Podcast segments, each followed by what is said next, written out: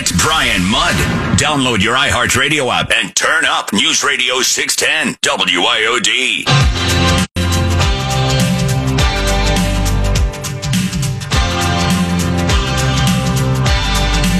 This seems like a kid's dream come true. Engineer Michael Pick just set a Guinness World Record for the world's largest Nerf gun. 12 feet, 6 inches long, 300% larger than the original toy.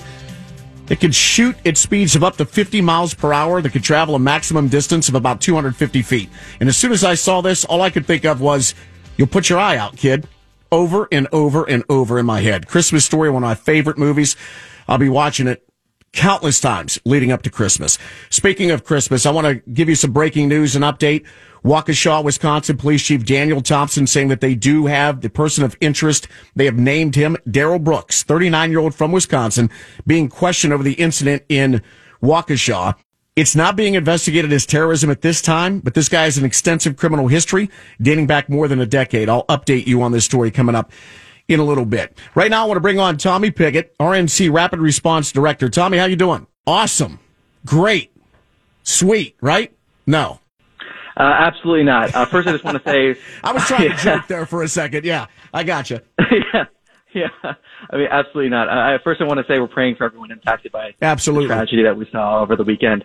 Um, and uh, we're we're looking for the, towards those updates and see what actually happened. Um, but in terms of your question of the Build Back Better plan, it is absolutely terrible. I mean, it's going to be raising prices even more, according to experts across the political spectrum. It's going to be wasting trillions of dollars.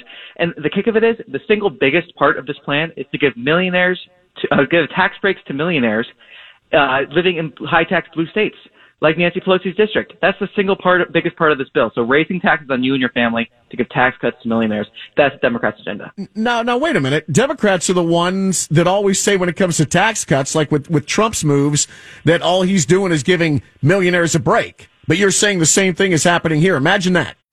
Well, and I even want to say it's not even the same thing. I mean, Trump's tax cuts were designed to bring money back into this country. The Democrats have spent years completely misguiding, completely spinning what actually those Trump t- tax cuts did. What they did was create jobs and opportunity by saying, bring your money back from overseas to America. Bring mm-hmm. it here and spend it here.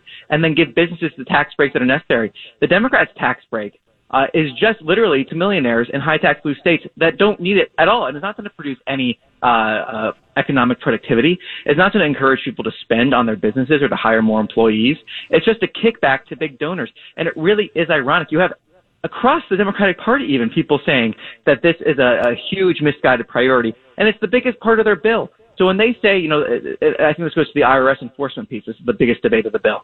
When mm-hmm. they say they want to increase enforcement for taxes from the IRS, they don't mean the millionaires because the millionaires are getting a tax cut. What they mean are the middle class families. When they hire these IRS agents, they're coming after you. They're not going after Nancy Pelosi's buddies in San Francisco. Well, Tommy, the hypocrisy when it comes to the Democrats knows no bounds. I mean, seriously, th- these are the same people that say the Republican Party is the party of the rich, yet the Democrats, they, they're the, they're the only party in history that had two billionaires trying to grab that presidential nomination back in the day. And this is also a party where you have Joey B saying, oh, this isn't gonna, this isn't gonna cost the average American a cent. But like you said, every expert out there has said that's not true. It's not, and it's across the political spectrum. Obama economists, middle of the road economists, economists on, uh, on the right side of the spectrum. It's across the board because when you recklessly spend 1.75 trillion dollars, it's going to lead to inflation. And the kick of that too, the number 1.75 is what they're putting mm-hmm. in terms of how it's written.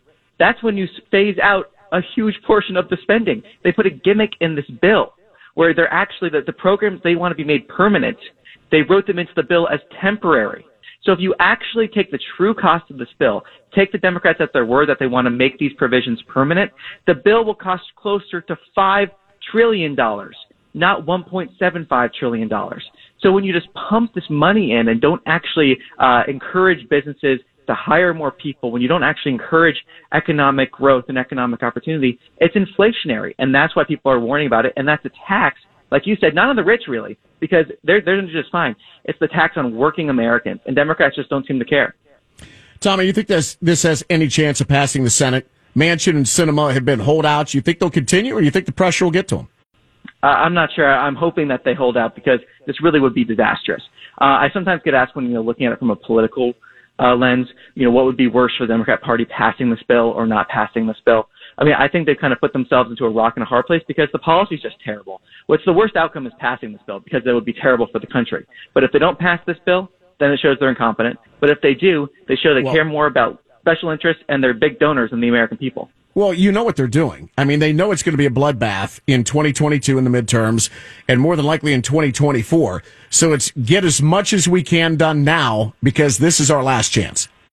And I don't really quite, I, I've heard that a bit, and I don't quite understand that mentality from Democrats because they could easily put up a good chance in this election if they actually embrace good policy.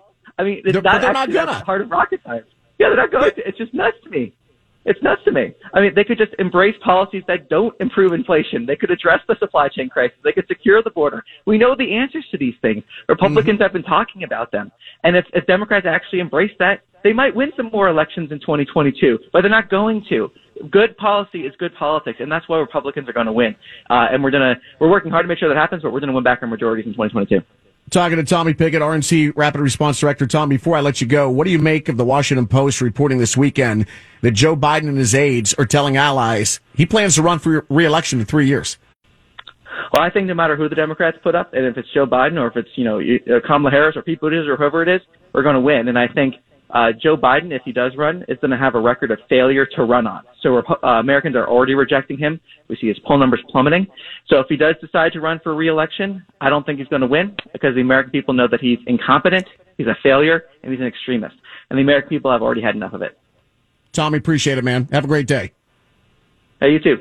All right. Tommy Pigott, RNC Rapid Response Director.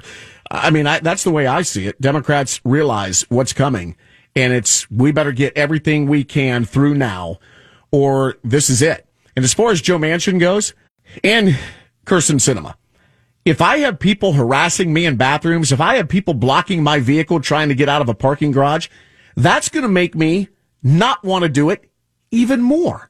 You push me and ridicule me and try to intimidate me. It's going to make me listen to you less. And I think that's exactly the effect it's going to have on those two. And other moderate Democrats need to step up to the plate here. The problem is AOC and the rest of these lunatics have, you know, the media loves them. So they get all the attention. So you think that, that all the Democrats out there think like they do? I truly believe they don't. I truly believe they don't. I think there are more moderate Democrats. They just need to step up and be heard. The problem is the media doesn't put a mic in front of their face. They go to idiots like AOC and Ilhan Omar and the rest of them. Bloomdaddy filling in for Brian, 866 610 6397. Back right after this.